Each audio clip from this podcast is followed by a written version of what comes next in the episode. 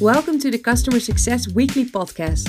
My name is Lizette Venema, and in this podcast, we give you hands on customer success tactics and strategies that help you become a better customer success manager.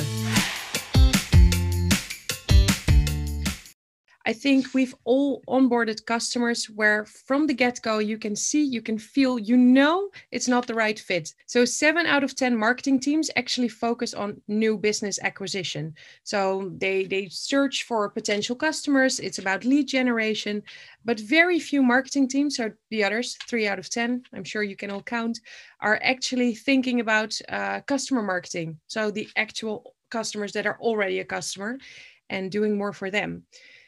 Then we have 62% of customers saying that they don't feel that their product feedback is listened to. Now, I'm sure that all of you who are in customer success get loads of product feedback, and some of that feedback really makes sense. And I think that's the hardest part as a CSM when you receive feedback and you think, oh, you actually have a point. We should change that about our tool. You tell somebody, you wave a flag to product, and nothing happens. And you speak to your customer the next time.